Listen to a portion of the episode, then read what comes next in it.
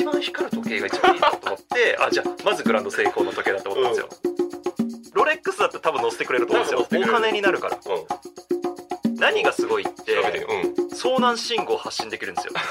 腕時計から。優しい腕時計。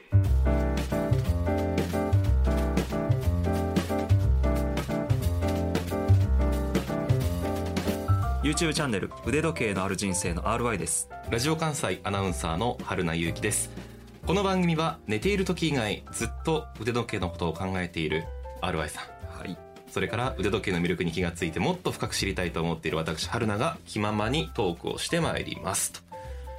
今回は無人島に腕時計を持っていくならば何を持っていきますか？というですね、この一つのお題だけにこれあれですか？春菜さんからのお題ですけど私のお題ですね。結構よく考えられるんですか？これはねめっちゃ考えますね。いろいろとシーンは想定してみるんですけど、うんうんうん。私一本だけはい。腕時計持ちたいうん。というタイプなんです。どちら,、はいはいはい。どちらかというと。いろいろコレクション揃えるよりもはい、一本で一本で。オールシーンいけるような。そうですね。なるほど。もう万能時計っていうんですか、はいはいはいはい。いわゆる空の旅する時は GMT はい。海行く時はダイバーズとかっていうのうんうん。うんが車乗る時クロノグラフみたいな、はいはい。シーンごとにぴったり合うのはもちろんあるんだけれども、はいはい。なんかね常に365日、うん。24時間はい。同じ時計をつけておきたい。なるほど。それぐらい相棒みたいな感じの方がうん。憧れがあってあーまさに相棒ですねそれは。まさに相棒なので、そんなやつならばうん無人島一緒に行って2人でも楽しいだろうっていう。はい。のでよく考えますね。ずっとなんか寝る前とかうん考えている時はありますけれども。へえあんまり考えたことないですか？僕はどっちかっていうと、うん。最強の万のチームチームビルディングが僕はすごい好きなので自分が監督になったつもりで、はい。このシーンの時はこの時計1本。だから各うん。セクションでうん。1を持ってたいタイプなんですね。だからあーあーこうカジュアル時計えーではい。黒服の時は、えーこの時計。はい。えーいろんなあー市場にいっぱいあるけども、うん。その中で僕が思う1位はこれだからこれは欲しいとか、はい。えー飛行機に乗る時とかは、まあ、パイロットウォッチが欲しいけどパイロットウォッチの中で特に、えーこれがあのうん。一番だろうっていうのを持ちたいとかで、そういう感じでこうチームビルディングをするして楽しむタイプなのである程度コレクションは持っておきたいなっていうタイプなんですよね。今で何本でしたっけ？えっ、とね今で、まあ、いわゆる、はい。まあ、高級時計というか、はい。10万円以上2桁万円ぐらいの時計でいうと今ねだいたい5本ですかね。5本か。6本6本か。六本。6本ですね。はい、私はだってこの今もうん。手元にあるはい。グランドセイコー、はいオートマチックハイビート3万6000と書いてあるこの白文字盤の時計が1本あって、はい。あとはアップルウォッチが1つと、はい。うん。えー G ショックが1つ、この3本だけではい。一応今やってるので、うん。私が持っているこの3本の中で1つだけ腕時計無人島に持っていくっつったら、うん。G ショックですねやっぱり。おおなるほどね。DW5600 ほう。それは何故でしょ壊しれてもまあ最悪い。い わかんないですよね。いろんなあれがあって、うん。壊れたらもう時間わかんないから困るけれどうも、うんうんうん。だからといってグランドセコ持っていけないだろうっていうのはああなるほどね。あるし。はいはいはい。RI さんのコレクションの中でもし一つだけって言ったらどれ持っていきます、僕はですねロレックスのサブマリーナですね、やっぱりいいなんでしょう。そのまずダイバーズウォッチっていうので屈強であるはい。ということできっとね無人島に行ったら相当ハードなシーンいっぱいあると思うんですよね、はい。火を起こさないといけないとかジャングルの中に食料探さないといけないとか、ええ。こう海に潜ってどうちゃらこうちゃらとかいっぱいあるじゃないですか多分、えやっぱり防水性がある方が安心ですよね。うん。であともう一個ロレックスサブマリーナの強いところは何かっていうと、はい。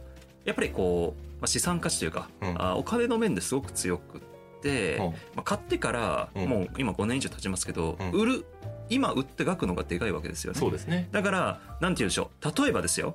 うん。悪そうな人が来たとしてですよ、うんうん。船とかで。ちょっと頼む。乗せて向こう岸まで返してくれないかみたいな。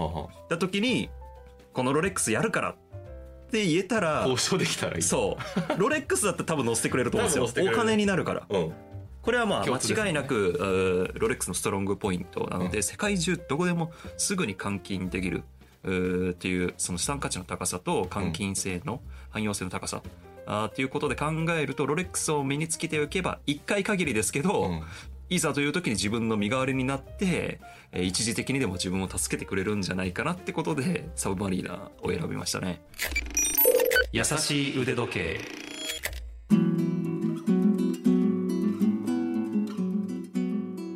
回ねこの企画うこんなテーマで話しましょうみたいな本当にタイトルだけもらった時にパッと思いついた時計があって、お出し合いましょう。うん、そう。で3本考えてきたんですよ。3本。あ僕も3本考えてきました。おでその3本のうちの1本がロレックスのサブマリーだったんですけど残りの2本は、はい。まあ、自分の今持ってないラインナップですよね、はい。で考えた時にまずこの時計市場全ての時計市場の中でん。1本まずパッと思いついた時計がですね、はい。ブライトリングのえエマージェンシーという時計ですね。もうな名前からしてもう名前からしてエマージェンシー。エマージェンシーうんそう。緊急ですよね。緊急事態のための時計じゃないですかこれ何がすごいってうん。あのね遭難信号を発信できるんですよ。腕時計から。そんなのあるの？そうそうなんですよ。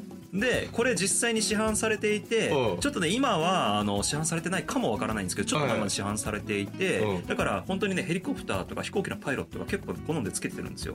だからえあの万が一どっかに不時着しました遭難しましたっていう時にうん。このエマージェンシーっていう腕時計を使うと遭難信号を発信して助けてもらえるっていう。それすごいな。いやもうめっちゃまさに今日の企画のドンピシャのドン時計ピシャだじゃないですか。し正解出しちゃった。助かるための。いやそう。だからこれはね、ちょっと僕あの本当にこのお題いただいた時に真っ先に思い浮かんだ時でしかもかっこいいんですよめちゃく知ちゃ。らなかったわ。クォーツウォッチで、うん。これクォーツなんだ。そうデジタル表表示もできて。デジタルもできてアナログも表示しててだからうん。GMT 機能も備えてるわけですよね。はいはいはいはい。で軽くてラバーベルトで、うん。ただし唯一の欠点としてはあのね5気圧なんですよね防水性防が。だからこうね海に泳ぐとか、うん。素潜りとかには使えないっていう、うんうんうん。だからそのバーって不時着したとしてなんとかねこれを水につけないように頑張って 島まで行かないと犬かきしながら立ち泳ぎしながらこう右手だけで頑張頭の上るとかに乗っけることね。で行くとか。これ知らなかった。かっこよくないですか？ゴツゴツしていて、うん。なんかね見た目はダイバーズウォッチとか、うん。うん、GMT とかに近いですよね。うんうんで NEWS つまり方角の示すところがあって多分それも分かるんでしょうね。そうですね。リューズあの右手、ん左手につけてたら、まあ、手の甲側ですか、うんうんまあ、一般的にはそうですけど、うん。あのネジ回すところが2つついてるというか、はい。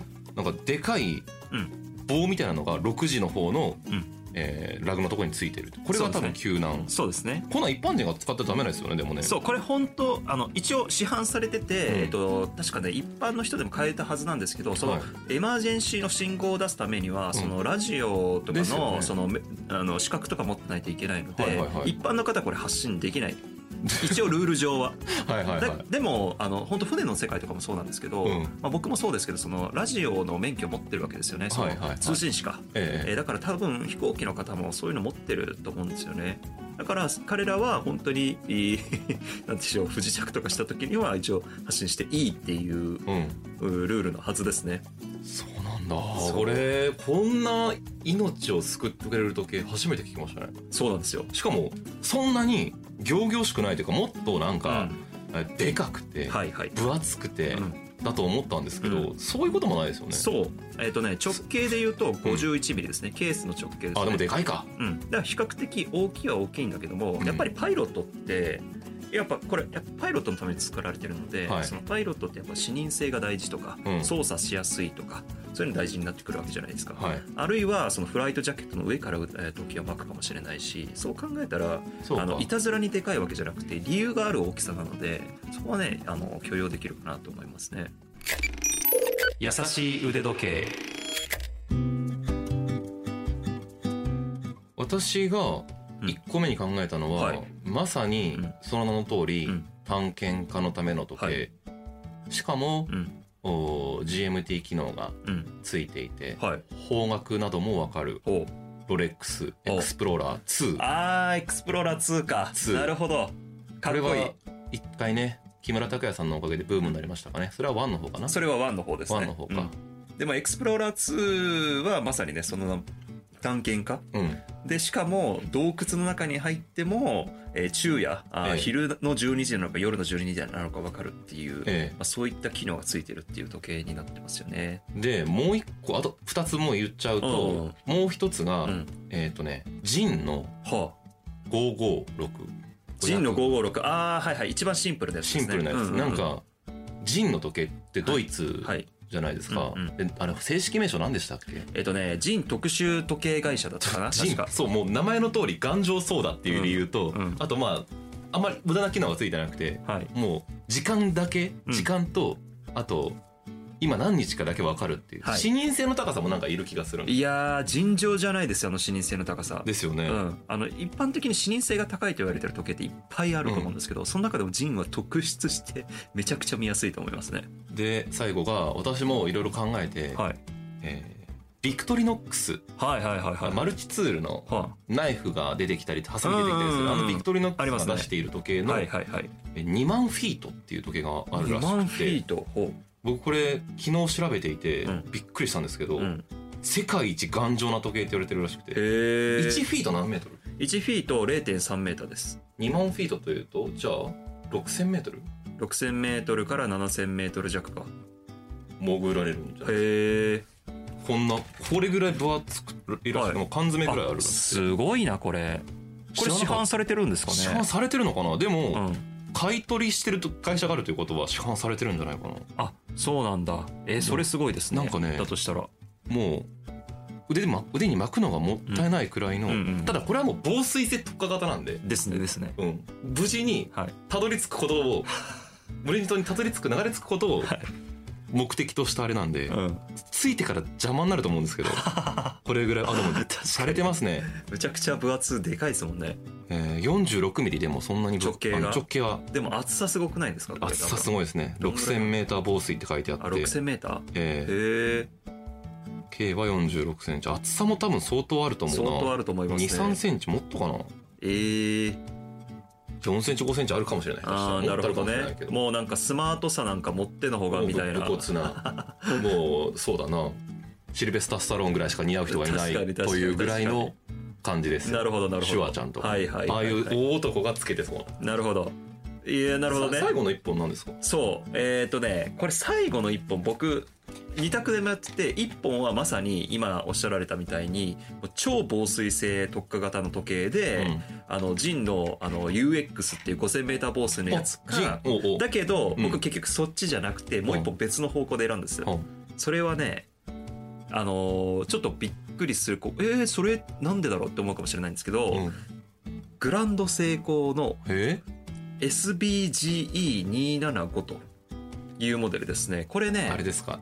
品番ですか？レフレフじゃないけどこれはねあのねモデル名ですね。SBGE275 E275 はい。これね、はい。ぜひ調べてみていただきたいんですけども。えなんだこれ？めっちゃかっこいいというか爽やかでかっこいいじゃないですか。スーツにつけれそうそうなぐらい。これはあの、うん。グランドセイコーの中でもスポーツラインナップと言われていて、比較的こうスポーティーな時計で,、うん。で GMT 機能がついていて、はい。えー上半分はブルーのうんベゼル、そして下半分はホワイトのベゼル。これはい。でまあ昼夜の別が分かるんですけども、はい。まあ、僕がねなんで、えーこの時計選んだかっていうとですうね、ん。あのね光の反射なんですよね。光の反射。そう。まずグランドセイコーの時計ってもうめちゃくちゃ輝くんですよ。これまあ春菜さんもね腕元にしてえーいるので分かるとは思うんですけど。も磨かれてますよね。めちゃくちゃ光る。多分時計界でトップクラスに光る時計だと思うんですね、うん。なので無人島にこうやって漂着した時に、はい。こう遠くの船からですね「おーい」手振って分かんないじゃないですか。はい。かといってこう火を起こすのも時間かかるし、うん。そういった時に時計をこう持って太陽の光こうキラキラキラって反射させたらこう気づかれるんじゃないかはみたいな。いはいはいって考えた時にあ 一番光る時計が一番いいぞと思って あじゃあまずグランドセイコーの時計だと思ったんですよ。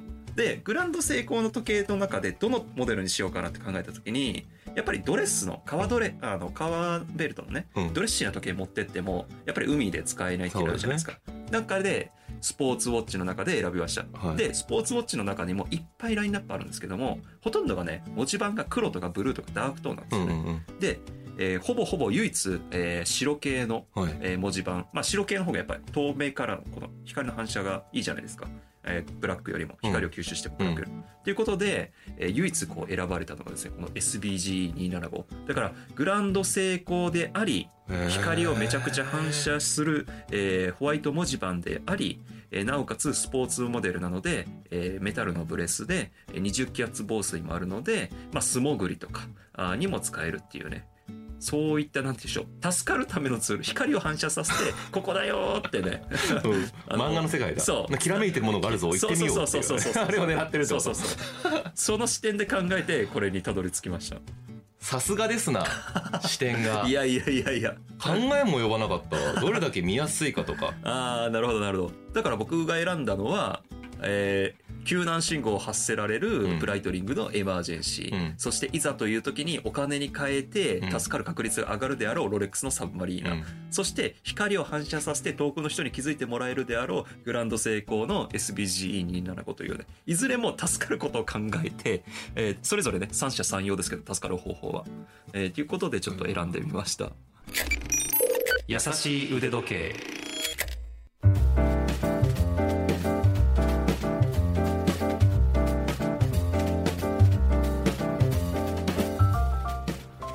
恐れ入りましいやいやいやいや。たいやいや私はもうなんか無人島でもちょっと楽しもうとしてましたもん。方角は分からないとか。なんか見てシンプルだなとか。5000m 潜れるだね優雅ですね。やっぱ茶が違うな。助かろうとしてなかったもん僕選ぶ時に。ねあのねこういう職業柄なんですかね。すね。僕はもうね何が何でも助かろうと。そういう目線で考えちゃいまし変な人に変な手を持ってきちゃったたいやいやいやいやいやいや。